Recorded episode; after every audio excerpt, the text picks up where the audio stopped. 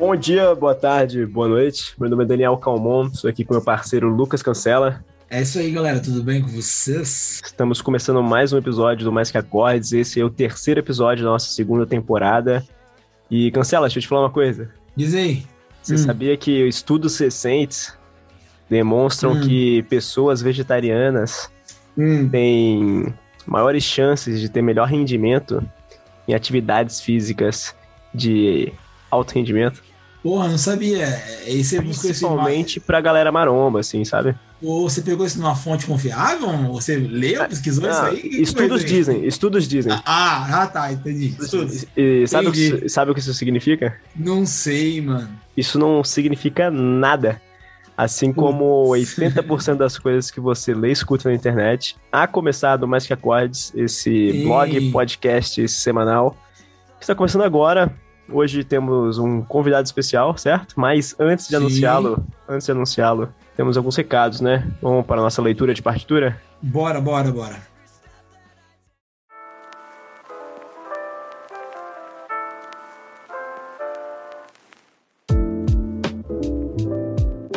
Vamos lá. Primeiro, nós estamos numa dinâmica nova esse, esse, na segunda temporada. Tem saído o texto numa semana, podcast na outra semana. E quase todos os podcasts estão tendo convidados especiais. Então, se prepara para você acompanhar a gente aí. Não perde os textos, não perde os podcasts, os episódios. E tem uma, uma informação muito importante sobre os podcasts, que hum, eu fui olhar e não estava, agora tá. Nosso podcast não estava disponível na Amazon, na Amazon Music, agora está. Quem usa a Amazon Music, olha lá. Isso é importante por quê? Por nada, porque agora eu só uso a Amazon Music, então eu precisava ouvir o podcast, então eu coloquei lá para eu ouvir também. Tá bom? Mas se você tiver Amazon Music, você também pode ouvir e todos os outros agregadores de áudio você também consegue ouvir. Lembra de seguir a gente no Instagram, por favor curtir lá os bagulho e repostar, isso ajuda a gente pra caramba. O Twitter tá lá também, a gente é, destila ódio lá no Twitter, como qualquer pessoa normal, né? Porque o Twitter é o lugar de fazer isso. E o Facebook só tem velho, então a gente não quer ir para lá. Se você é velho, desculpa, não é nada contra você. Também é contra você, mas não é nada contra você, especialmente. A gente só não quer mais. Cara, todo, tá todo episódio do, do Mais Cacóis a gente destila um ageísmo aqui, né, cara? Eu não sei o que significa essa palavra. É preconceito contra velhos. Nossa, é verdade. Mas. É, sim. pode ser, né? Continuemos. Pode ser. Continuemos a fazer isso. Os velhos são pessoas legais, mas o Facebook é muito chato quando eles estão lá. Mas, mas enfim. Fechou. E aí tem um canal no Telegram também. Procura no, nos procure no Telegram, por favor. É, mais que acordes e confira informações especiais. E lá. Ótimo. Fim da leitura de partitura.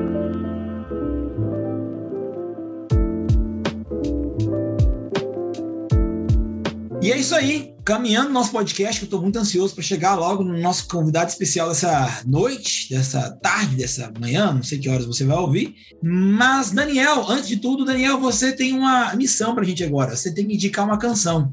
Indique para nós uma canção emo, daquelas que a gente chora e corta os pulsos até o mundo acabar, por favor. Novamente, essa não é uma canção emo, mas. Oh, é... Não, peraí, então peraí, calma. Daniel, a sua função no podcast é indicar a música emo que as mas pessoas essa... choram.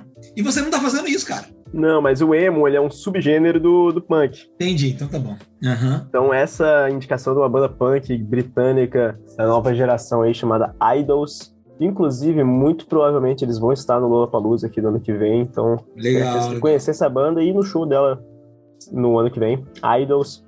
E essa música se chama Danny Nedelko, do álbum Prazer como um Ato de Resistência.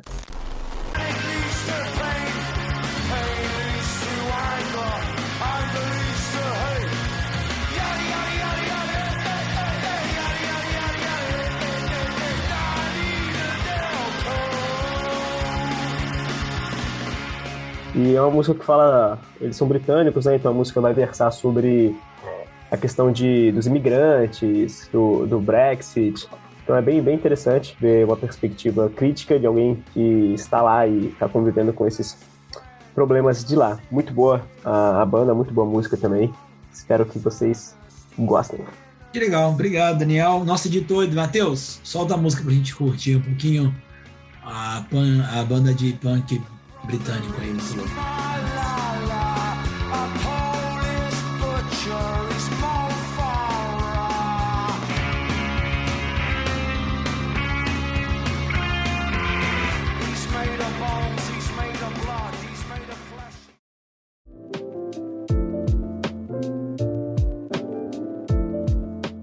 Isso aí. Vamos lá então, Cancela. O que interessa? Bora.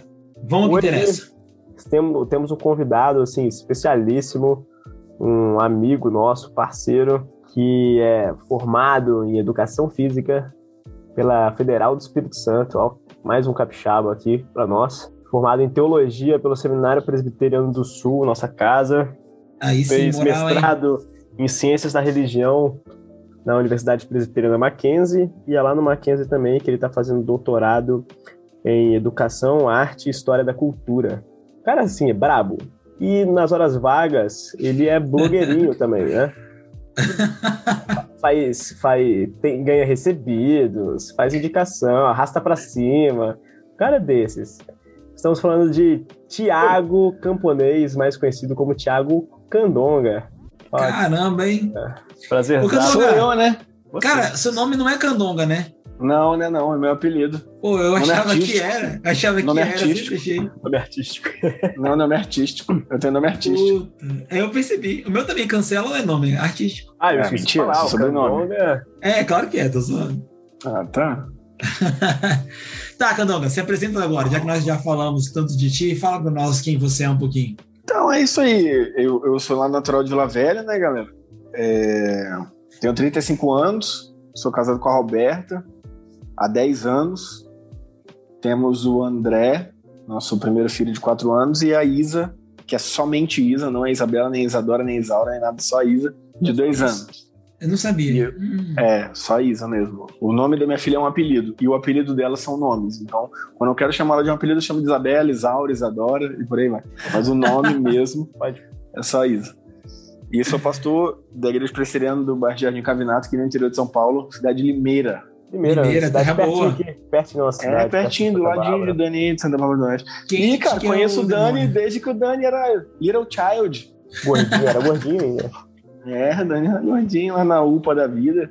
Cara, Eu- inclusive, Cano, acho menino que falei jovem, menino moço. algumas vezes, assim, mas a, a minha conversão foi num, num acampamento, num grupo devocional que você estava coordenando, uma dinâmica da vela. É, muito Eu lembro, velho. sinal, a dinâmica, mas foi nela. E a, o meu chamado pastoral também foi no, no, no acampamento seguinte, numa pregação sua, de Êxodo 4. O Candonga, começou. Nossa, preguei muito essa, essa pregação aí. Era, do- era aquela do seminário, que era a carta na É, velho, nossa. Na época eu não, era, não tinha ido pro seminário ainda, né? Então tinha poucas pregações aí. Pregava e, e fazia igual o Hernandes, né? Pregava a mesma pregação em 436 igrejas. O Candonga, você eu percebeu que, pregação. percebeu que a culpa é sua, né? O Daniel só tá aqui gravando esse podcast por culpa sua, né? É, ele tá jogando pro meu lado aqui. Eu joguei a Tô responsabilidade. percebendo. Tô percebendo, mas eu fiquei feliz que ele tá sendo uma benção, esse menino. Uma benção, menino bonito, né? né? Um menino bom. Cara, que massa. Candonga, é uma alegria ter você aqui, velho, porque primeiro porque a gente te curte muito. Todos nós temos histórias com você, né? O Daniel tem essas histórias lindas e maravilhosas. A minha não é tão bonita, a minha é mais cômica, né? Quando eu te encontrei, É. a gente fez amizade lá no começo do seminário. E, cara, essa história da moto que eu vou falar agora, eu sempre conto pra todo mundo, porque ela é muito engraçada. Muito, ela é muito boa, cara. A gente morava em Limeira, eu morava em Limeira, o Candonga também, o Candonga estava no último ano do seminário e eu no primeiro ano do seminário. E aí um dia, um belo dia, eu não falava com ninguém do quarto ano, porque, pô, quem que sou eu? Uma tica de cocô do galinho, de- do cavalo, assim? Falar com alguém do quarto ano? Como assim? Eu sou calor, ainda mais que eu era um calor meio perdido, meio fora da casinha. Aí o Candonga colou em mim e falou assim, ô, você mora em Limeira? Eu falei, moro. Ô, me dá uma carona aí e tal. Eu falei, é nóis, velho. Aí todo dia de manhã eu catava ele na casa dele e nós íamos de moto, de, de, de Titãzinha, de Limeira para Campinas, né? Daqui uns 70 quilômetros. É 70 isso aí. 70 É. quilômetros. É. Cara, foi muito engraçado, porque o Candonga, ele, ele, ele, ele pegava o moletom, fechava até em cima, um moletom do Homem-Aranha que ele tem. e ele sentava na garupa da moto e E no, dormia, no velho. baú e dormia, velho. Ele dormia. Um Mano, dia, Dormindo. Como é Um dia o pneu da na moto-? Certeza é da salvação, o nome disso. Certeza da salvação. ele não tinha filho na época, então era mais. Não tinha, né? Não tinha. né? É, Hoje eu não dormiria, não. Hoje eu tenho filho pra criar. Mas na época eu não só apagava. Eu, cara, eu falava, e aí, cancela, beleza? Tchau. Tchau, Eu falava só é. em Campinas. Meu, e, e o mais louco que um dia a moto furou o pneu no meio da rodovia. Eu tava 120 por hora, sei lá que eu tava, correndo pra caramba. A moto pipocou o pneu, a moto começou a tremer, a gente quase caiu, eu quase caí com a moto. Quase caiu no meio da rodovia. Aí eu encostei a moto num canto assim, eu parei, botei o pezinho, eu falei, Candonga, tudo bem? Aí ele abriu o zip. "Ah, o que aconteceu? O que aconteceu? Nem vi. Eu, Tá doido, bicho. cara, ele nem não vi. viu, velho. Acordei nesta hora. E detalhe que nesse dia a moto furou o pneu três vezes. Furou o pneu três vezes. Três vezes. A moto- Três ele Você foi no final fé? de. Ele foi embora de Uber no final, sei lá, que ele Cara, foi, é- chegou é na assim- prova. Essa história aí lembra que eu muito tinha a história de prova. Jonas, né? Tipo isso. Nossa, eu tinha que fazer uma prova e era Deus, eu acho, me livrando daquela prova, que eu fui mal naquela a prova. A prova do Salom. Era, era do salão. Sempre ia mal na prova dele, ele não, É. não me dava nota boa por nada. É, mas é normal também não. Mas foi, mas foi E- legal, foi um período bom, cara. Foi uma época legal. E aí eu colava muito com o Candonga. né? Daí eu fiquei mais amigo da galera do quarto ano por causa do Candonga, né? Que a gente dava muito rolê daí. Por causa desses, desses, desses Foi. caronas aí, né? E foi assim que eu fiquei amigo do Candonga. O Candonga, inclusive, é é um cara massa. Ele nem sabe dessas histórias. Ele, ele, ele me disse que não lembra, né? Mas boa parte do que, do que eu vivi no, no segundo ano do seminário, da, da- umas dificuldades financeiras que eu tive por não ter como me sustentar, o Candonga foi um cara importante, me ajudar e tal. Então, assim, um cara que você marcou meu coração, velho. Meu coração é aqui, ó. Fico feliz, velho, mesmo. Mas você vê como que é massa, porque eu nem lembro mesmo, mas eu fico feliz demais, cara. Porque isso aí é benção, né? A gente poder ajudar um ao outro. Pô, isso é massa. Uma vez eu ouvi alguém Isso é falando isso, né, cara, que na, na caminhada da vida a gente vai jogando, jogando semente mesmo, assim, né? É, abençoando Sim. pessoas, falando algumas palavras de vida. Só que aí, só quando a gente volta, que a gente vê, né, onde germinou, onde não germinou. É, isso Joga, a aí. gente às vezes nem lembra onde jogou. A gente Isso. voltando, a gente fala, pô, ó, nasceu aqui, ó, aqui nasceu também. Massa, né? Bem legal, legal, né? bem legal. Mas massa, velho. E aí, cara, foi legal te chamar, porque casou, né? Que o texto dessa semana passada é baseado numa canção de uma banda que você acabou de repetir pra nós aqui, que é a banda que você mais gosta. É, minha banda Você favorita, Link É Park. best fã de Link Park. Até lembra cara, um pouco o Chester, muito. né, cara? Você Você lembra, acha? Chester? É, Hoje Ah, eu tentei ficar parecido com ele. Vai ser só voz ou vou aparecer? A sua voz. Eu gosto. Ah, então não estão vendo, o pessoal não vai ver que eu sou o Chester. A gente ia ganhar uma- umas views aí, né, cara, se colocasse o Candonga, assim, de... É, porque ele é, ele é boyzinho, né? Eu vou fazer uma Eu sou arte, blogueiro, pra- né? Eu sou blogueiro, Cara. né, amigos? Estou Tá, com dentes é- de lente. Ah, tu fez um negócio, né? Eu fiz, cara, eu sou blogueiro, velho. Que, Nossa, que coisa. mano. que- Não, que mas eu curto, eu curto Link Park pra caramba. E essa música, Nub, você, conhece, você gosta dessa música especialmente Muito, ou é uma das não? minhas favoritas. E você, Uma das minhas você, favoritas. você, já- você, você tá ligado na letra dela, né? Você, Sim, você sim. entende. O que, que você curte? O que, que você entende dessa letra? O que você sente com ela, mano? Então, a- quando eu comecei a, a ouvir Link Park, essa, essa é uma das músicas bem antigas deles, né? Eu ouvi a letra, mas beleza, era uma letra que eu falava, ah, legal, então. Só que essa letra fez muito sentido na minha vida depois que eu passei por esse processo de deixar de viver baseado no que os outros esperavam que eu vivesse. Aí essa letra fez muito sentido, né? Na vida é meio assim, né? Tem coisa, igual Uhum. na Bíblia, tem coisa que a gente lê na Bíblia que fala, ah, legal, passa batido. Aí, dependendo do momento que a gente está vivendo, você fala: caraca, esse texto Deus escreveu para mim. Inspirou um cara para escrever para mim, sem dúvida. É a mesma coisa essa música, assim. É, Então passou a fazer muito sentido, sabe, na minha vida, depois que eu passei a viver realmente o que eu sou e a minha personalidade em Deus, não baseado no outro, né? Porque se eu for me basear no outro, eu vou ficar me frustrando, porque eu sempre vou estar errado, né, pelo padrão do outro em muitas coisas na minha vida. Que é até o que você escreveu no texto lá, né? Que fez, faz muito sentido mesmo. Sim, sim. Essa questão de, de viver querendo suprir a expectativa do outro, né?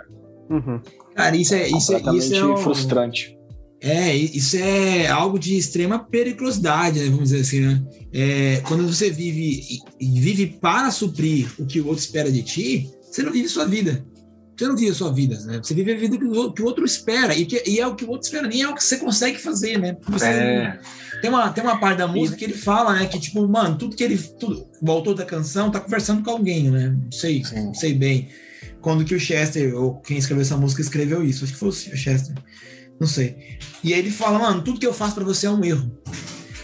E é, porque quando você não quer suprir o outro e, e- e você não vive a sua vida, tudo que você faz acaba sendo errado mesmo. Você não consegue ser o. E, e é justamente isso, porque não é viver para o outro na ideia que Jesus nos ensina que é viver para o outro em amor e serviço. Não, é viver para o outro pensando egocentricamente. É querendo a aprovação do outro. Sim. E aí é o problema, porque viver para o outro seria lindo se a gente vivesse, porque Jesus viveu para o outro, né? Mas ele viveu não buscando a aprovação, tanto que é o que ele fala. É, ele, na verdade, o apóstolo Paulo fala: caso buscou a aprovação dos homens ou de Deus? Então, é, é, sim, viver para o outro em serviço, em amor, mas não pela aprovação, e sim para se doar. O problema é que a gente não vive para o outro para se doar, a gente vive o outro para ser aprovado, né? E é o que você falou, você começa a viver uma vida fake, né? Uma vida fingida, só para as pessoas. Nossa, olha só que legal, fulano, olha só. Isso é horrível. Nossa, eu vivi isso durante muitos anos, cara. No ministério foi, foi destruidor, na verdade, para mim. E é interessante que esse outro, ele pode ser um pai, um amigo, ou então várias pessoas, ou então uma É, a igreja, um conselho, uma instituição. Exatamente. Esse outro, ele às vezes tem muitas caras, né? E às vezes É. é, são vários outros juntos, né? E como é que foi esse seu processo, cara? Foi mais velho, mais novo? Foi já pastor? Foi na faculdade? Cara, começou assim, né? Eu, eu, quando eu fui pro, pro seminário, eu fui com 25 anos. Então eu já tinha na minha primeira formação e fui. E eu vim de um presbitério, né, que é o presbitério lá de Vila Velha. Não sei como é que tá hoje, mas na época era um presbitério muito conservador, assim. Na verdade, não só conservador, mas bem fundamentalista. Ao ponto de pastores me questionarem porque eu ainda andava de skate quando eu estava no seminário. Eu tinha um slackline que eu armava lá na pracinha lá na frente do seminário.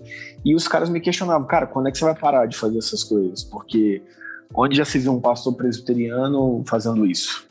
Não, nada a ver, entendeu? Não faz sentido, então. E ali eu ficava, é, não, é, ah, seminarista sabe como é que é, né, cara? De medo, né? Meio que na mão dos outros. Fala que os outros querem ouvir, né? E, Isso. E aí eu, ah, é verdade, vou parar e tal. Mas no fundo eu falava, ah, não vou parar, não vou parar. Mas acabou que é, quando eu terminei né, o seminário e eu me tornei pastor, eu fui ser pastor numa igreja muito grande aqui em. E aí a demanda era muito grande e eu não tive sabedoria nenhuma em, em organizar a minha agenda. Por quê? Porque eu queria a aprovação dos outros. E aí, então, eu me enchi de trabalho na igreja. E aí, consequentemente, eu fui forçado a parar de andar de skate, eu fui forçado a parar de slackline, eu fui parado, é, forçado a parar de ser quem eu era nas minhas atividades e até na minha personalidade, porque eu não tinha mais tempo, eu só vivia pro outro. Mas por que que eu fazia isso? Para ninguém falar mal de mim, entendeu? Na ideia de, poxa, procurei o pastor Candong ele não pôde me atender. Não, eu era ego, sabe? Não é quem poderia ver na época podia achar assim, nossa, como ele se doava, como era lindo, mas não, não era, era simplesmente para ter a aprovação mesmo. Tipo, eu tava meio que não me importando muito com a pessoa, mas mais me importando com o que ela iria falar de mim para os outros a partir daquilo que eu tava fazendo por ela, por exemplo, em duas horas da manhã atendê-la, entendeu? É, não era tipo assim, cara, ela está precisando, eu vou lá. Não era tipo assim, cara, eu vou lá duas horas da manhã, porque imagina no outro dia ela falando para as pessoas: Nossa, o pastor Candonga veio duas horas da manhã aqui me ajudar e tal. Por quê? Porque eu fiquei vivendo isso aí, né? É, é, Essa aprovação do outro, né? Eu passei a definir a minha identidade no- na aprovação desses vários outros aí que você falou, né? Da instituição, da sociedade, um pouco da sociedade também, né? É, da família e, e etc. E eu me perdi nisso aí, né? velho? Me perdi em mim mesmo. Não foi culpa da instituição, né? Não foi culpa da igreja local. Foi culpa minha porque eu não tive sabedoria de é, organizar o meu tempo aí e não cuidei do meu coração nesse ponto, né? Me deixei levar pela vaidade nesse sentido. Pô, que loucura, mano. E como que é diferente, mano? Esses dias eu fui na sua casa, né? E como que é diferente te encontrar hoje em dia do que daquela época? Quanto você, você é um cara mais leve hoje em dia, parece. viu? É, bem mais, você é louco. Nossa, nem se compara. Você falou que a culpa. A, a... Te cortei, desculpa, pode falar. Não, não, hoje eu sou muito grato a Deus por essa leveza mesmo. né? Era pesadíssimo mesmo, meu ritmo, Deus livre. Não, é loucura, é loucura. E, cara, você comentou que a culpa não é da igreja, é sua. É, no meu E- caso foi, cara. É, não, e eu concordo. tipo, você que falou, eu concordo. Sim. Mas, assim, tem uma parcela grande de, de, de, de influência dessa forma de viver a religião que a gente absorveu e aprendeu desde muito novo, né? Sim, é. De viver fato. às custas dos outros, de esperar, de ser aquilo que os outros esperam o tempo todo. Então, E a gente foi formado assim desde, desde muito cedo e agora como pastores ainda mais. A gente vive num meio que exige da gente isso, né? Foda Sim. isso, né, cara? É, E eu acho que, cara, não é nem só a questão da, da igreja em si, sabe? Porque acho que foi legal o Canonga falando. né? Teve um momento, quando ele estava no seminário, que era uma imposição de fora para dentro, mas Aham. depois se tornou uma imposição de dentro para fora. né? Isso, isso aí. Tava se cobrando. Eu acho que a galera sente isso também, cara, em outros, outros campos, sabe? Às vezes na, na faculdade, cara, uma rapaziada Ah, sem dúvida. se cobra de ter um, um desempenho que às vezes a faculdade nem cobra. Ou no É mercado aí. de trabalho também, cara. Tem uma imposição externa, mas tem também uma imposição interna que a nossa a nossa sociedade fala, né, da produção, cara. Você tem que estar sendo produtivo, super, É isso aí. super produtivo, você tem que aproveitar o seu tempo ao máximo, você não pode perder tempo, né? É uma máquina, né? Uma máquina. E isso é, isso é, isso é doentio, né, cara? Que a gente não consegue sustentar isso aí, né? Uhum. E, e aí eu falei o exemplo de, tipo, não foi culpa da igreja, né, no, no caso. Uma, até porque também pela minha forma de ver a vida, assim, cara. Eu, eu, alguns anos, eu entendi que eu sou responsável por mim mesmo, pela minha família, entendeu? Então, aquele velho ditado, né? As pessoas só fazem conosco o que a gente permite. Pra mim, faz muito sentido. Pra mim. Então, é uma opinião minha, tá? Tô dizendo que é geral.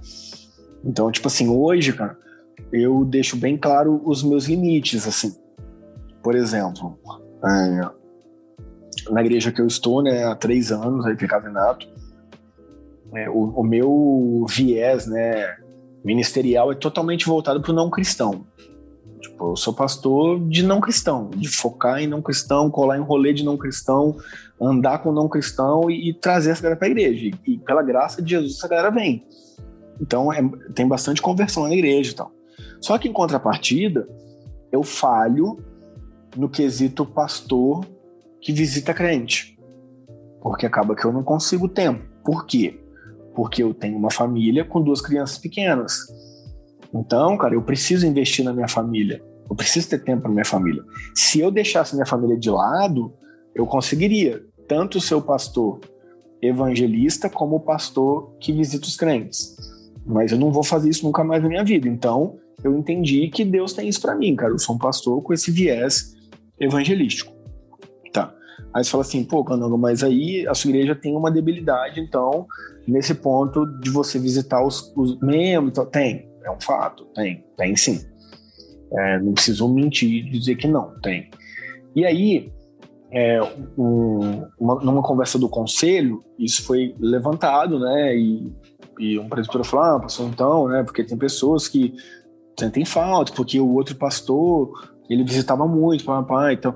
E eu falei, não, humilde, assim, eu falei, cara, eu respeito, entendo, tipo, eu não sou o outro pastor, é, o, o meu viés não é o mesmo que o dele, o meu é esse, e graças a Deus tem chegado bastante gente na igreja, né?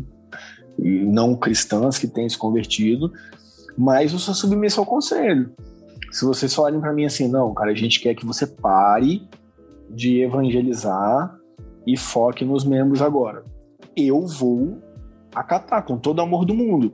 Só que no final do ano a probabilidade é imensa que eu chegue para vocês e fale muito obrigado, é, Jesus abençoe e eu vou seguir minha vida, porque não é isso que Deus tem para mim hoje. E eu falei isso no amor, sabe? E aí o, o conselho pediu então, não, peraí, vamos manter e vamos só ajustar uma questãozinha aqui ou outra ali. E, cara, tudo certo, entendeu? Paz, agora, eu com toda a humildade do mundo, cara, eu, eu entendo que, vamos supor, vai chegar um, um momento que a igreja não vai conseguir crescer mais, né? Vai chegar no limite ali, que não vai demorar muito. E aí pode ser que o conselho fale, cara, agora é a hora de ficar cuidando de crente. E aí é a hora que eu falo assim, pô, nossa, ou vamos trazer um pastor aí para me ajudar nisso e eu continuar focado, né, na, na, na minha realidade, ou eu acho que é o momento de Deus de eu falar, cara, agora assume alguém aí e que eu tô indo para outro lugar, sabe? Tipo, pegada apóstolo Paulo, sim, ia lá, plantava a igreja, quando estruturava ele, ele vazava. E é louco pensar que hoje a gente faz o contrário, né? Tipo, o pastor titular fica na igrejona e manda o seminarista para desbravar novos campos. Nunca entrou na minha cabeça isso. Tipo, pô, eu que tenho mais experiência, teoricamente, deveria estar desbravando campos, e, e eu, na minha experiência, entre aspas, né? E Ah, colocar, entendi. vamos pôr, um cara mais novo, velho, pega aí, já tá tudo estruturado, entendeu? O conselho tá redondo, tudo redondo, só vai, brother. E eu vou lá fazer o que, que me cabe, entendeu? Cara, Mas na paz, naquela ideia de não deixar que as pessoas imponham sobre mim o que eu não sou mais, entendeu? Eu já fui pastor de gabinete, velho, de ficar de 7 da manhã, 11 da noite, sentado dentro de uma igreja, ouvindo crente que não quer mudar, entendeu? Que quer que o pastor fica ali trocando ideia. E como que você lida com isso hoje em dia, assim? Porque, cara, é, às vezes quando a gente resolve ser uma pessoa mais assertiva, a impor nossos limites, as pessoas confundem isso com a falta de educação, arrogância, é, descompromisso, descomprometimento. Como é que você lida com isso, assim, também? Então, uma coisa que aconteceu comigo, Dani, que foi muito muito válida ali na Intercavinato, quando eles me chamaram para ser pastor lá, o pastor que estava antes de mim, ele tinha 70 anos. Então os caras me conheciam. Eu falei, velho, é, é isso. Olha eu, olha, olha o Procandonga. É, olha o pastor que tava e olha para mim. É isso que vocês querem? É, para quem, É. só, pra quem só tá escutando e não consegue te ver, Candonga, ele é um cara jovem, né, 35 anos, monstro, maromba, fitness, com um braço direito fechado de tatuagens. É. É bem diferente, né, do padrão da denominação, né? Tatuou o olho já também. Tem uma Não, aí- Não, brincadeira. Vou chegar lá ainda. Vou mandar uma cruz na cara ainda, mas Mas calma lá. é, é diferente, né, do padrão. É, o tava padrão é bem né? diferente. E aí eu perguntei, é isso? É. Só que aí, Dani, eu fiz uma coisa que pra mim foi muito graça de Deus. Eu, vendo a realidade da igreja, eu falei assim, cara, eu vou fazer um projeto e eu vou apresentar pro conselho. Se vocês falarem, Candonga, esse projeto é sensacional, eu vou entender que é Deus tá falando pra gente caminhar junto. Se vocês olharem meu projeto e falar assim, nossa, Candonga, nada a ver com o nosso estilo aqui, eu vou entender que é Deus falando, cara, então nem tente, porque vocês vão bater cabeça.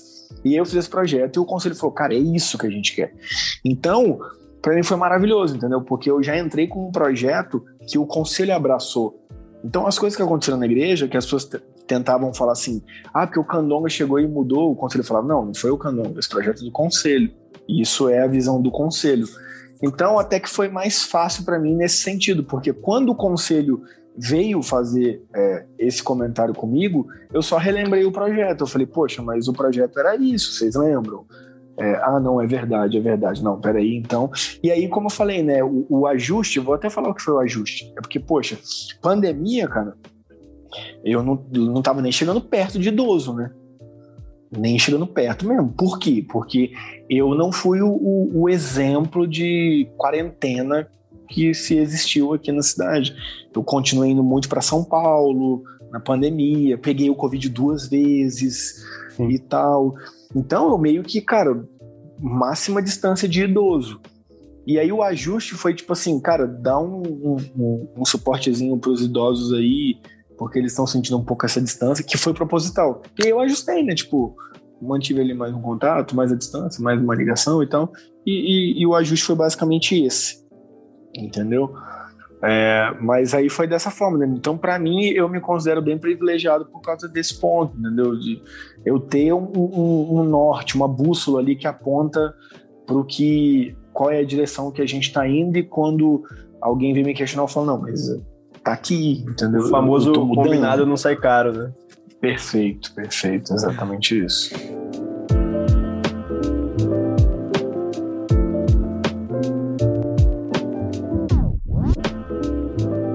É legal, é legal a, a sua história, porque ela, a- primeiro porque ela de- pode se encaixar e deve se encaixar em muito, muitas histórias de pessoas que vão, vão nos ouvir, que estão nos ouvindo agora. É, mas ela também mostra um, um, outro ponto, né? Porque a gente acha que essa ideia de se sentir pressionado ou sufocado, a, a, atender as expectativas dos outros, é, é, só de um lado, mas tem várias experiências sobre isso, né? Por exemplo, a, a experiência que eu tive foi a de, viver, a de viver desde muito novo dentro da igreja, uh, tentando suprir expectativas que tinham sobre mim e que foram postas sobre mim, principalmente pelos meus pais, pelo meu pai especificamente por uma época. Então, assim, é, por um lado eu era um rebelde que, ah, que se foda, não quero cumprir, não quero, não quero é, agradar ninguém, mas no fundo, no fundinho, lá no fundo da alma, né, lá no, eu me sentia muito mal e muito é, é, muito errado por não, não conseguir alcançar a expectativa que tinha sobre mim. E aí, eu, quando eu, me, eu abandono tudo, eu abandono tudo, abandono a fé, abandono tudo. Quando eu me converto, de verdade, que eu aprendi o que é liberdade, e eu, aí eu aprendi Jesus, o que Jesus espera de mim, me sentir bem, eu resolvo me tornar pastor. eu resolvo seguir o ministério. E aí cai como uma bomba de Hiroshima e Nagasaki nas minhas costas, assim, né? Todo esse padrão de novo. Pera, agora você precisa então entrar no modelo. E aí, velho, e aí foram os dois anos que eu tive do IBEL, que, para quem não sabe, o IBEL é um instituto bíblico, né? É um colégio interno que você estuda teologia e, teoricamente, estuda missões também, mas na prática nem é tanto assim. E lá, mano, lá, literalmente, ou você se encaixa num padrão socio-moral, cultural e religioso, ou você vai ser massacrado e macetado e marretado até você entrar. É que nem, realmente, é sovar pão massa de pão. Sabe, você já viu sovar massa de pão? É, é, o que fazem com a gente. Depois do seminário é parecido às vezes, né? Então, por exemplo, por um tempo, cara, isso é engraçado. Quando eu cheguei no seminário de Campinas, eu cheguei no seminário de Campinas esperando apanhar de todos os lados. Eu esperei que todo mundo me, me recriminasse, porque na época que eu cheguei no seminário, eu, eu, eu era, e como eu sou hoje, só que, sei lá, tipo, eu tinha tatuagem já, eu tinha brinco, piercing, eu tinha largador, não sei o que, muito louco e tal. E eu achei realmente que as pessoas iam me tratar muito mal por eu ser assim.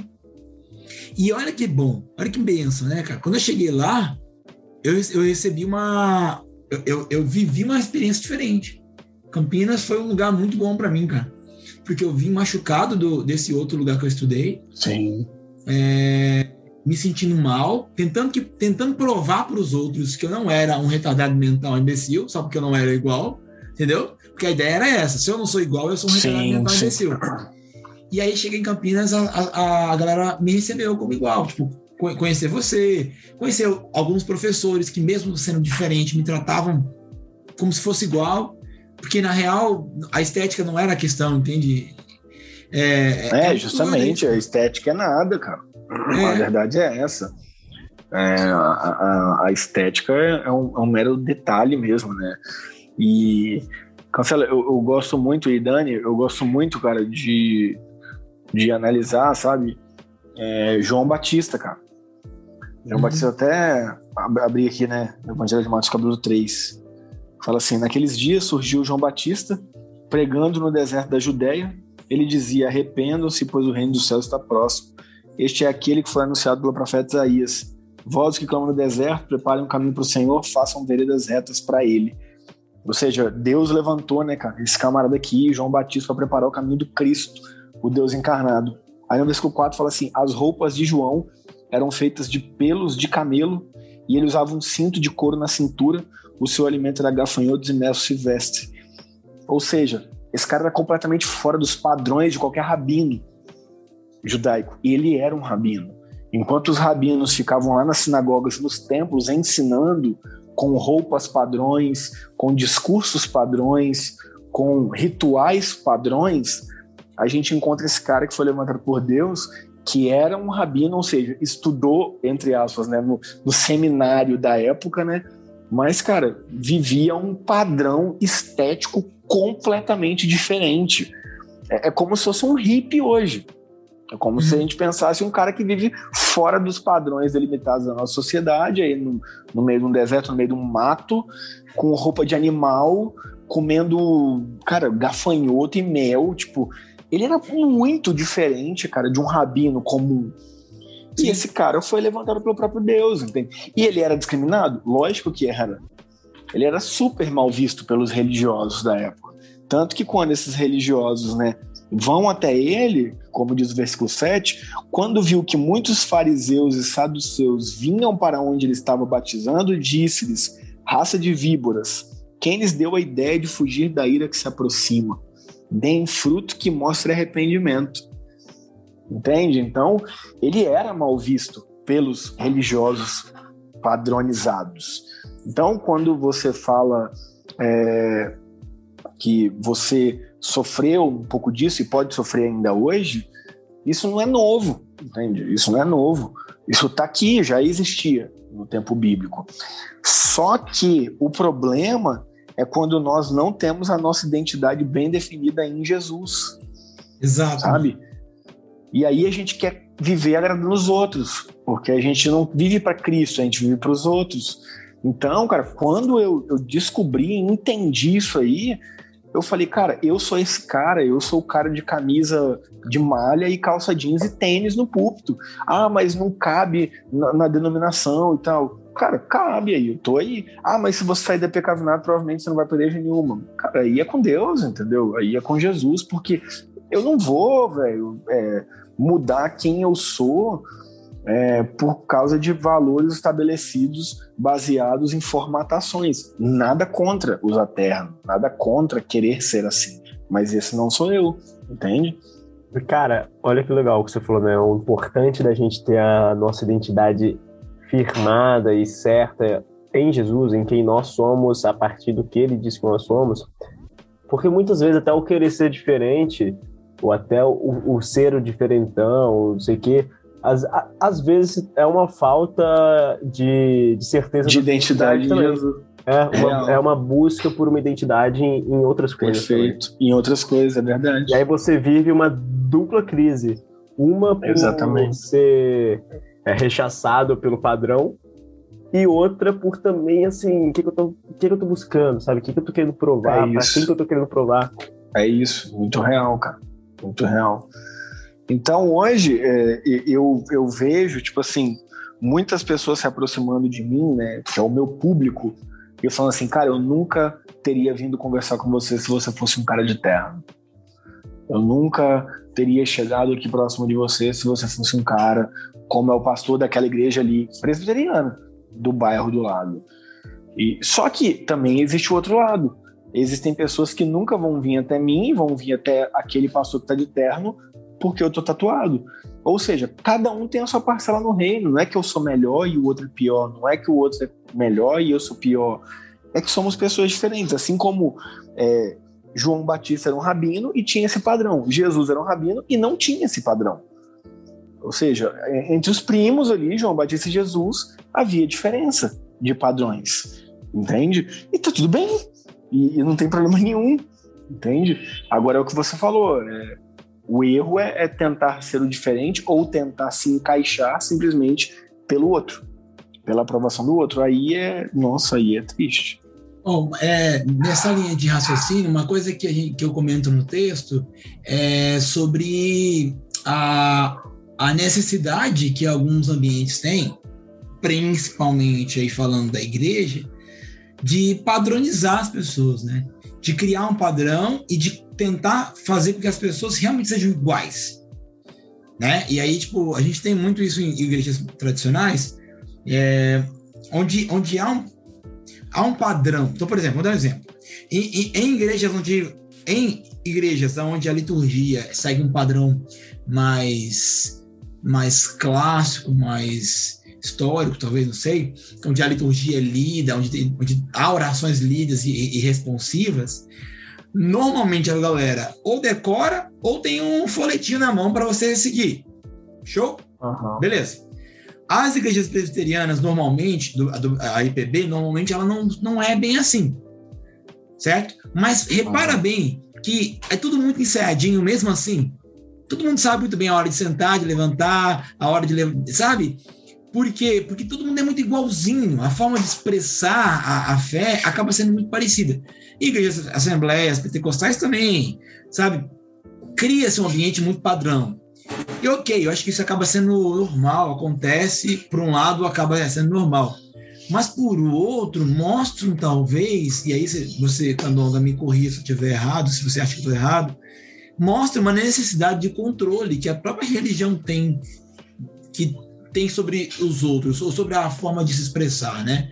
Então, tipo, e aí é, cria-se esse ambiente onde realmente, se você não se encaixa, você ou é retirado dele, gentilmente colocado para fora, assim, devagarzinho, ou você literalmente fala o seguinte, cara, aqui não te encaixa, vai com Deus, procura um ambiente melhor para você. E ponto. É, não, isso é, isso é um fato. É, é, essa questão, Cancela, do. Eu concordo né, totalmente com o que você falou. E essa questão desse, desse controle, eu acho que há um, um, uma grande falta de, de entendimento é, da igreja, das igrejas, a partir de termos como comunhão, que é ter coisas em comum, e Uhum. unidade. Uhum. É, na cabeça de muitas pessoas, ter coisas em comum é uma formatação de estilo de vida. Estilo de vida não só em forma de viver, mas em estilo de roupa, estilo de vocabulário, estilo de gosto, estilo de posições políticas, teológicas, filosóficas e etc, etc. E isso é a maior loucura do mundo, né? Porque Deus nos fez, cara, com uma diversidade, com personalidades das mais distintas, com padrões de personalidades dos mais distintos, com estilos dos mais distintos. E Sim. isso é maravilhoso, é essa heterogeneidade aí. Só que a gente nunca se esquece que maior é o que nos une do que o que nos afasta. Então a gente vive a unidade, que é Cristo. Agora, eu sou Palmeiras e você é Corinthians. Tudo bem. Discordamos completamente no quesito futebol, mas temos unidade, porque temos Cristo. Uma realidade lá na igreja. Lá na igreja eu tenho tanto pessoas filiadas ao PSOL, quanto pessoas que são bolsonaristas extremos. E aí você fala, Eita. cara, como que essas pessoas convivem? Porque elas entenderam que é unidade. Ou seja, maior do que qualquer posicionamento político que elas têm, ou opinião política que elas têm, Cristo é maior. Então, quando a gente vai falar de política, sai faísca? Lógico que sai. E não tem problema. Se respeitando, não tem problema. Mas, no fim da conversa, sempre é, cara, me dá um abraço aqui porque você é meu irmão em Cristo e eu te amo. E a gente pensa diferente, concordamos em discordar e tá tudo bem. Entende? Então, é isso que eu acho que falta muito. Entende, canção? É, não tem problema você ser totalmente diferente, mas, cara, a gente concorda. Jesus Cristo é o Senhor. É, é uma frase de Agostinho, lá do século V, e John Stott veio falar também, né? Uhum. É, nas coisas essenciais, unidade. Nas coisas não essenciais, flexibilidade. E nas demais coisas, o amor. Legal. Não, cara, E é legal Sabe? falar isso, eu ia, eu ia falar isso agora, né? Que sua fala tava totalmente indo de encontro ao, ao que a gente falou no episódio passado. Que a gente conversou com o Léo Gonçalves. E ele Aham. trouxe exatamente essa frase. E Ó, ele que falou legal, isso aí, cara. você tava caminhando, eu falei, cara, acho que o Candonga, se ele não citar, eu vou falar pra ele que tem tudo a ver. E verdade. E só que nem foi combinado, né? Mas não, é maneiro. a gente falou E é exatamente justamente isso, é, porque- passada, porque A gente pode ser diferente, cara. A gente pode pensar diferente. A gente Mas pode até, amor, né? cara. Isso, mas, cara, acima de tudo, não, beleza, cara. é, vamos lá, mas nós temos unidade, nós temos comunhão, porque nós compartilhamos, cara, de Jesus Cristo, da nossa fé. Agora, a sua forma de entender isso é diferente da minha, e tudo bem. Cara. E aí eu vejo muita falta de sabedoria nas igrejas em lidar com isso aí, entendeu? E, aí acontece meio que você falou mesmo, não, acho que aqui não é um ambiente bom para você, você é filiado ao pessoal, então dá licença, vai procurar uma igreja aí que e eu acho isso para mim completamente ilógico, ilógico. Eu queria puxar um pouco a sardinha pro nosso lado também. A galera que escuta Hum. mais que acordes já é uma galera mais. É, mais progressista, assim, ó. É um pessoal mais. Não progre... É, menos, menos conservadora, digamos assim. E, cara, às vezes a gente que tem um pensamento mais progressista, a gente tem muita dificuldade, cara. A gente já foi tão machucado, mas tão machucado e e já tá tão gastado que às vezes a gente mesmo também tem dificuldade de caminhar ou, ou tentar caminhar de novo com pessoas que pensam diferente da gente, sabe? E que é, seria o andar a segunda milha, seria o dar outra face, sabe? E, cara, tem sido um desafio pra mim muitas vezes isso, sabe? Tem sido um desafio pra mim, às vezes, estar em alguns meios sem estar com aquele amargor, sabe? Aquela amargura. Está Sim. leve entre irmãos. E é difícil pra gente, cara, isso também. Porque às vezes a gente fala muito sobre isso, sempre pensando no outro, né? Ah, o outro tem que andar com a gente, o outro tem que tolerar a gente, o outro tem que amar a gente. Mas a gente esquece, a gente também tem uma responsabilidade de amar, mesmo quando o outro não nos ama, né? Sim, e, e assim, Dani, hoje, cara, eu, uma coisa que eu tenho aprendido, uma é respeitar os processos de cada um. Exato. O, cara, é, se o cara não quer caminhar comigo, beleza. Tipo, Deus abençoe, tranquilo, entendeu? Quem sabe aí mais pra frente a gente se encontra e, e caminha junto. É, outra coisa também, cara, é eu não forço, cara, estar em locais que não me cabem, sabe? Tipo, É, sabe, cara, saber o não nosso- sou bem-vindo. É, tipo, não sou bem-vindo, tudo bem. E, e no amor, sabe? Perfeito Fala, isso. cara, não, beleza, tipo, não sou bem-vindo aqui, não, não é minha galera, é, discordam de mim, mas não conseguem conviver, então tudo bem, cara, tranquilo. Eu tenho tentado é, conversar com essas pessoas e tal, e eu vou falar uma verdade pra você. É, eu tenho muitas falhas, cara, muitas, muitas, muitas mesmo. Mas uma coisa que eu tenho tentado, cara, é, é aquilo que Jesus ensina em Mateus 18,15, sabe? Tipo, os caras, seu irmão errou contra você, vai até ele, velho. Tipo, vai até ele e troca uma ideia com ele. E aí eu vou contar um exemplo prático de algo que, que não é novidade, então eu posso citar aqui, inclusive falando nomes. É, em 2019, eu fui numa conferência do City to City, do Tim Keller, lá no Mackenzie. Sim, sim. Beleza, fui lá, foi sensacional. Cara des- destruiu, destruiu. Tipo, nossa, foi muito boa, muito boa a pregação dele, beleza. Aí, tá. Aí ele teve um tradutor. O nome desse tradutor é Eduardo Farias. Eu não conhecia esse cara. Ele é pastor presbiteriano, lá do Rio de Janeiro e tal. Não conhecia esse cara. Beleza. Esse cara, ele deixou o ministério e foi pra católica. Ele deixou o pastorado presbiteriano e foi pra igreja católica sentar no banco, porque ele é casado, então ele não pode ser padre, ele não pode ser nada, ele pode ser no máximo diácono, né? na igreja católica, beleza. E aí, cara, rolou a conversa no grupo da minha sala, do seminário, a galera que formou comigo. E a galera lenhando. E eu, tipo assim, quem é esse mano, velho, que eu não tô ligado? Aí um brother falou, "Cara, não, é aquele cara que traduziu o Tim Keller naquela conferência que a gente foi e tal. Eu falei, ah, velho, pode crer. Aí eu já pensei, eu falei, velho, esse cara é muito inteligente, cara. Esse cara deve ter alguma coisa pra falar, porque não foi um- algo tão simples assim. Eu fui lá, procurei o Instagram dele, chamei ele no Instagram, falei, brother, ó, você não me conhece, eu sou o Thiago Candongo, eu te conheci na conferência e tal. E, cara, fiquei sabendo disso através de um grupo de WhatsApp e, e, velho, queria trocar uma ideia com você, irmão. É, aí eu até coloquei observação, não estou te julgando, não estou te condenando, eu simplesmente queria, sinceramente, ouvir de você. Porque, cara, você é um cara muito inteligente, você é um cara que, velho, eu preciso ouvir. E aí, beleza, ele agradeceu um monte, velho, a minha mensagem, pe- perguntou se podia me ligar e me ligou. E a primeira coisa que ele falou foi assim, cara, eu nem te conheço, mas assim, máximo respeito, porque amigos meus que caminham comigo, que estudaram comigo, não tiveram a capacidade de me ligar para perguntar, mas estão me destruindo por trás. Então, velho, recortando parte de, de entrevistas que eu dei ou de podcasts que eu participei e estão, tipo, me destruindo. E você é um cara que nunca me viu na vida, só me viu na conferência, me conhece, tá aqui e eu tô conversando com você no telefone. Moral da história, a gente conversou uma hora e quarenta. Ele me falou todos os motivos pelo qual ele saiu da igreja presbiteriana do Brasil e foi igreja católica. Concordei com eles? Não. É, de 100% dos motivos, eu concordei com 60%, como dar um exemplo. E 40% não. Só que esses 40%, para mim, são muito determinantes. E como que terminou essa conversa? cara? A nossa conversa terminou falando com ele assim, cara, primeiro eu quero te parabenizar, porque ele tinha um projeto de plantação de igreja que ele recebia 15 mil dólares do exterior.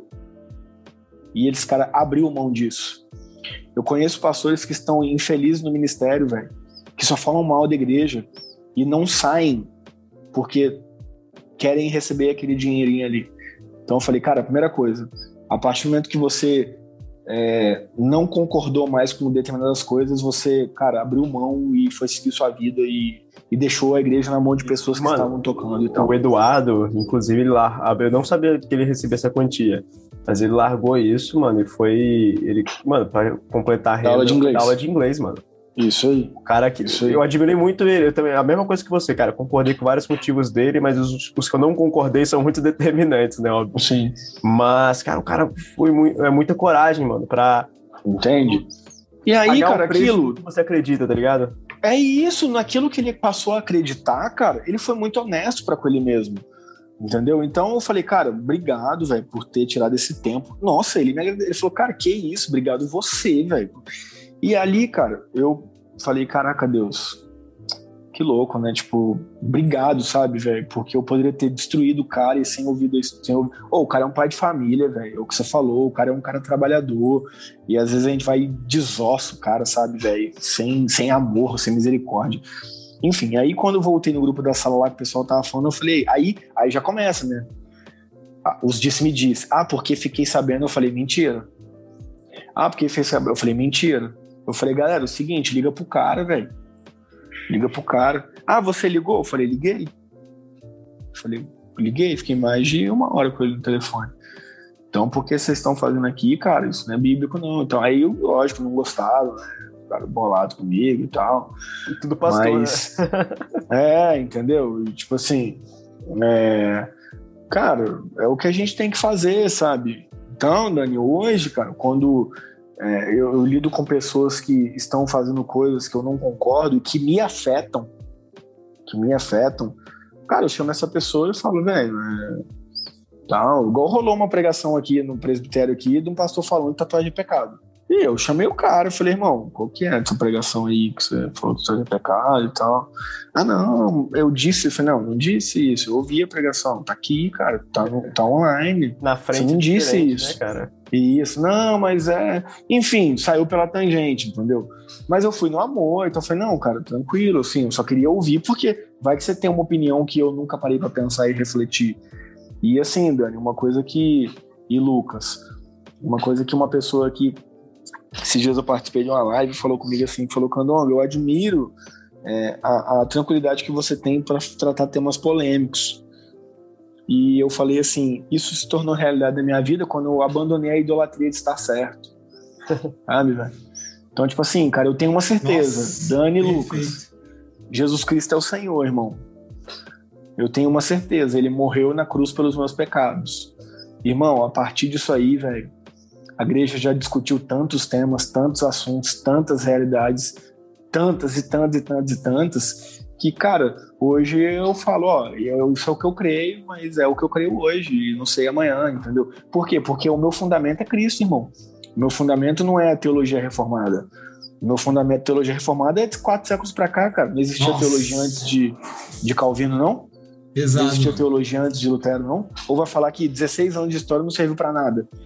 Não, não- não- ou seja, Calvino é o meu salvador, não é Cristo.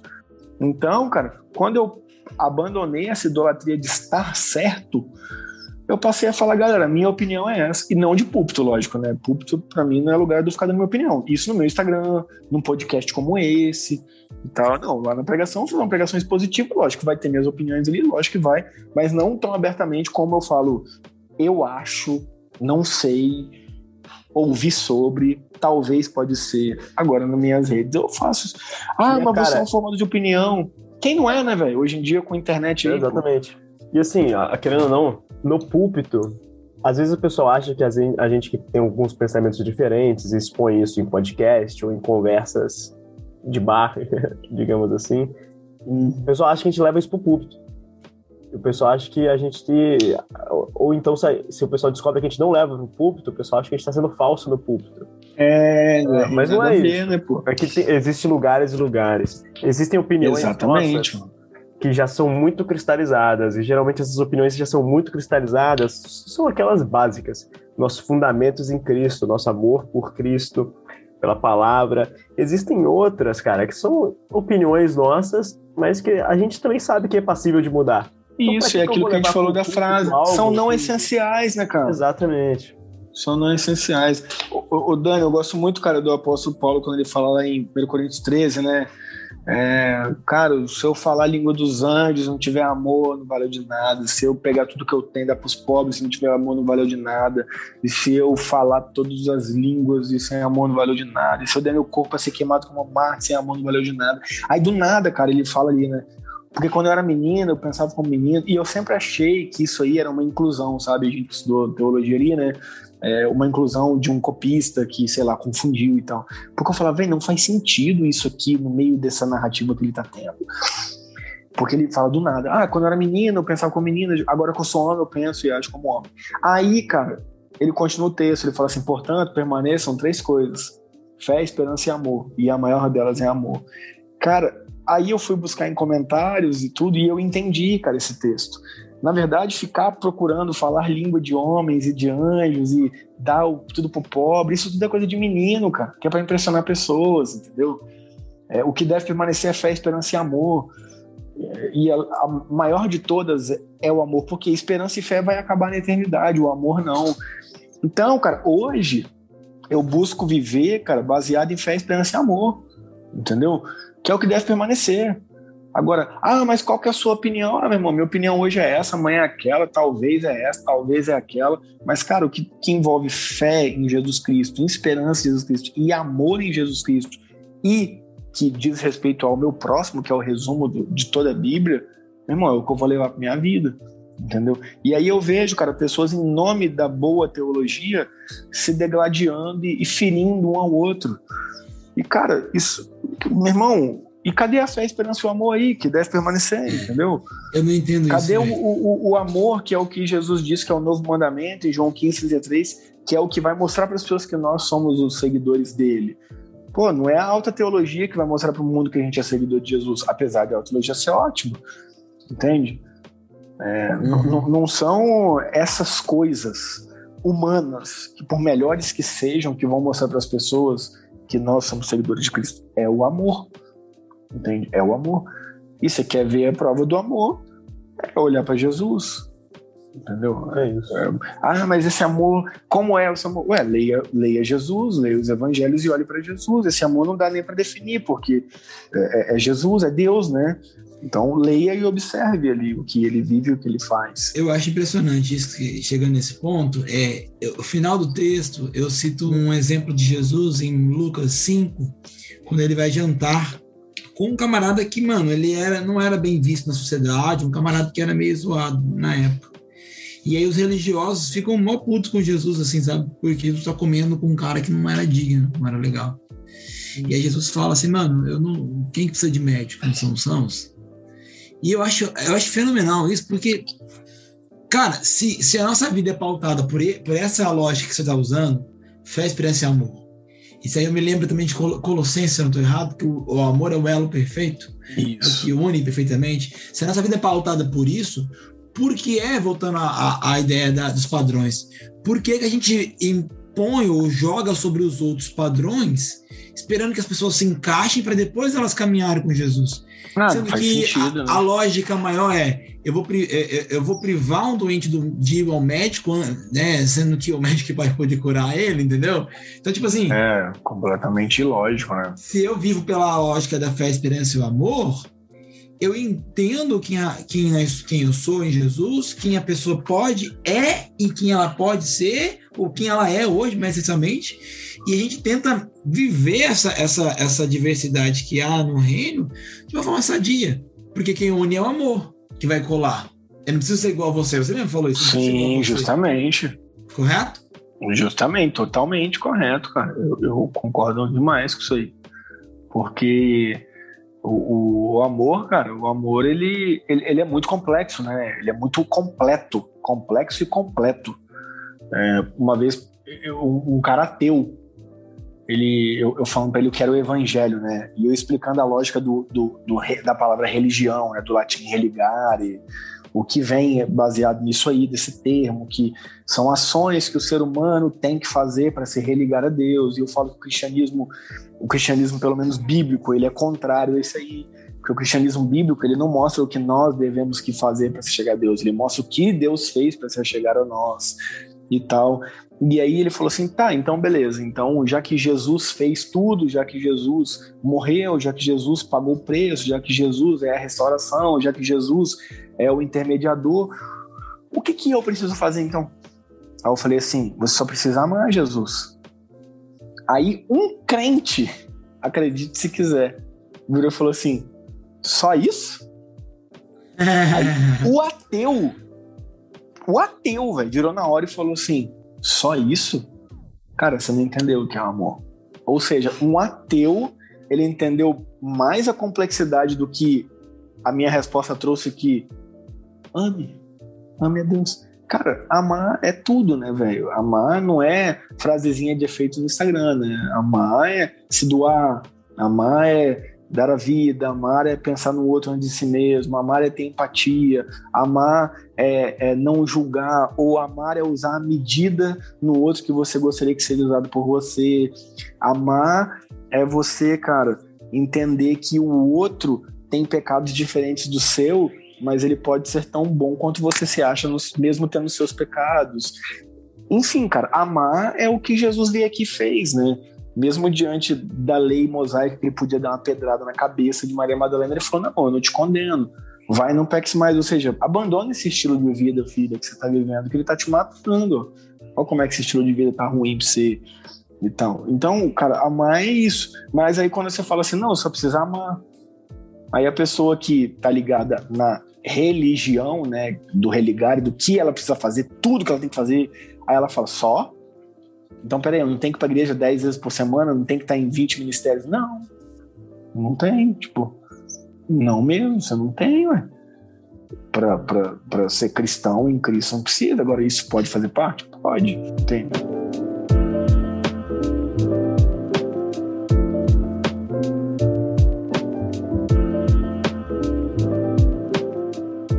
Candonga, eu vou pedir, cara, pra você fazer uma coisa, pra gente caminhar pro final. Não sei se o Daniel quer falar mais alguma coisa, contribuir com mais alguma coisa.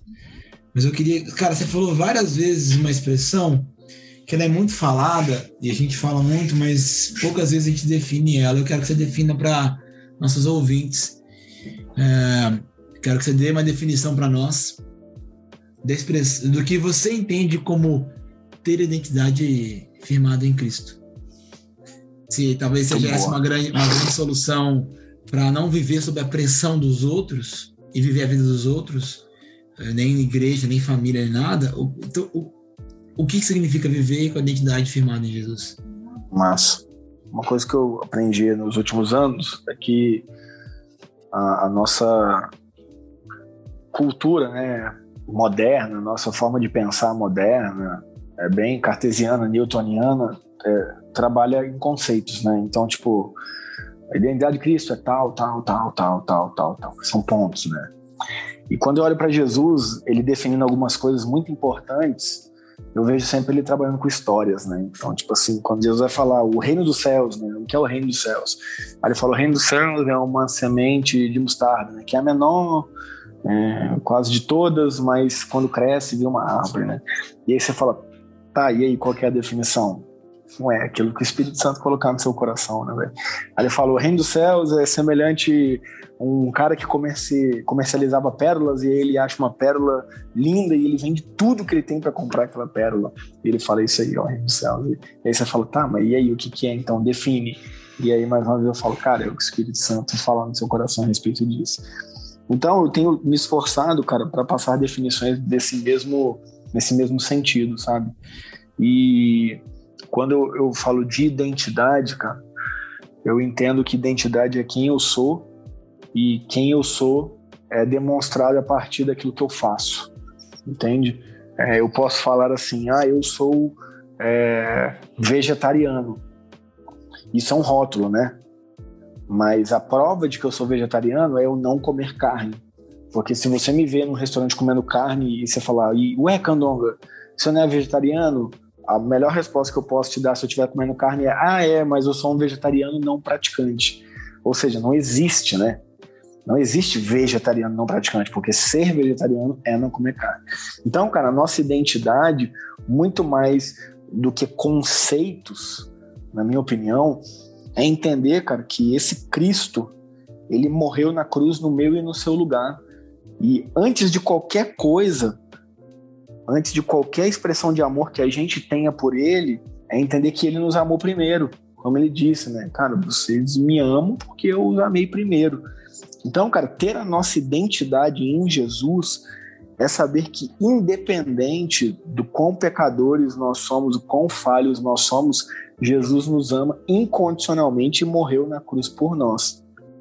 A partir disso, cara, de que isso realmente é uma verdade e não apenas um conceito, mas é uma verdade que abala a minha estrutura, cara, abala a minha forma de pensar, minha forma de ver o mundo, minha forma de, de me entender como parte nesse, nesse globo aqui, em tudo que a gente está envolvido, isso geram práticas que nada mais são do que o estilo de vida de Jesus, que não são práticas como as igrejas gostam de fazer, né? Crente não bebe, crente não faz tatuagem. Não, cara, mas é práticas que são essencialmente ligadas em amar a Deus e refletidas no próximo, em amor ao próximo. Então, cara, identidade em Jesus para mim, cara, é entender de fato e de verdade o que ele fez por nós e, e receber isso de coração, e a partir disso ter um estilo de vida que o reflete. Como esse estilo de vida vai refletir aí, meu amigo, depende de cada pessoa. Porque um reflete sendo pastor, o outro reflete sendo jogador de futebol, o outro reflete sendo músico, o outro reflete sendo político, o outro reflete sendo caixa de supermercado, mas sendo guiados aí pelo Espírito Santo, cara. E esse amor é, é, é a expressão máxima aí do que é ter realmente a identidade de Jesus. Amém? Lindo. Cara, Candona, muito bom te receber, bicho. Muito obrigado por esse prazer você nos deu. agradeço, amigos. com a gente. É ouvintes que estão me ouvindo, eu posso dar um recado para os ouvintes? Pode. Pode dar. Ah, Posso? Ah. Oh, Deus toque no coração de alguém aí que tem mais dinheiro, paga um Zoom particular pra vocês aqui, gente. Eu acho que é, eu acho que é 30 dólares. Foi difícil. A gente teve que parar mil vezes aqui, gente. Nossa, Deixa Deus cara. trabalhar aí nos coração. Você que, tá, que teve um aumento aí, ó. Às vezes você pensou que Deus te deu um aumento, você foi promovido, promovido só pra você ter mais de. Não, é Deus falou, não, vou te usar pra, pra abençoar os meninos lá, ó. Ah, isso é Canoga, aí. Quando a gente começou o podcast, tem um menino que edita pra gente, né, o Matheus, que é quase um personagem já desse podcast. Os ouvintes já conhecem ele de ouvir. E aí a gente falou pra ele, mano, faz pra gente aí, cara. Ele faz jornalismo, né? Tá formando jornalismo na Unesp. Ele falou, mano, a gente te dá 50 reais por mês pra você editar uns episódios pra gente. A gente foi pagando certinho uns meses, dois meses, três meses. Já tem uns quatro meses já que a gente não passa pra ele. Aí, tadinho do Matheus. E ele continua. O Matheus tá nem recebendo, tá nem recebendo a ofertinha dele aí, coitado. Coitado. Cara, mas, deixa ó. Deus, deixa Deus tocar no coração aí. Melhor é dar que receber. Olha, Deus te. Gente, Canonga é homem de Deus. Se ele tá falando, é profeta. Se ele tá falando, você tem que ouvir. Recebe, recebe, recebe. aí. Tá recebendo. Se você não der, você vai gastar em farmácia. Mentira, Deus. Meu Deus. Tô brincando. É brincadeira. A, ameaçar, galera. Mas é, é isso, Candonga. Cara, obrigado por você ter aceitado, obrigado pela oportunidade de te ouvir. É um prazer Eu que agradeço, conversar amigos. com você sobre o Evangelho. E esse projeto nosso do Mais Que Acordes tem, tem sido uma, um respiro de oxigênio no meio de, de poluição na nossa vida, né, Daniel? Obrigado por participar legal, disso. Cara. Valeu muito feliz mesmo e grato a Deus por estar com vocês aí nesse projeto. Meu nome é Daniel Calmon, estou aqui com o amigo Lucas Cancela e Thiago Canonga. E isso foi mais um Mágica Quartz. Mágica Quartz.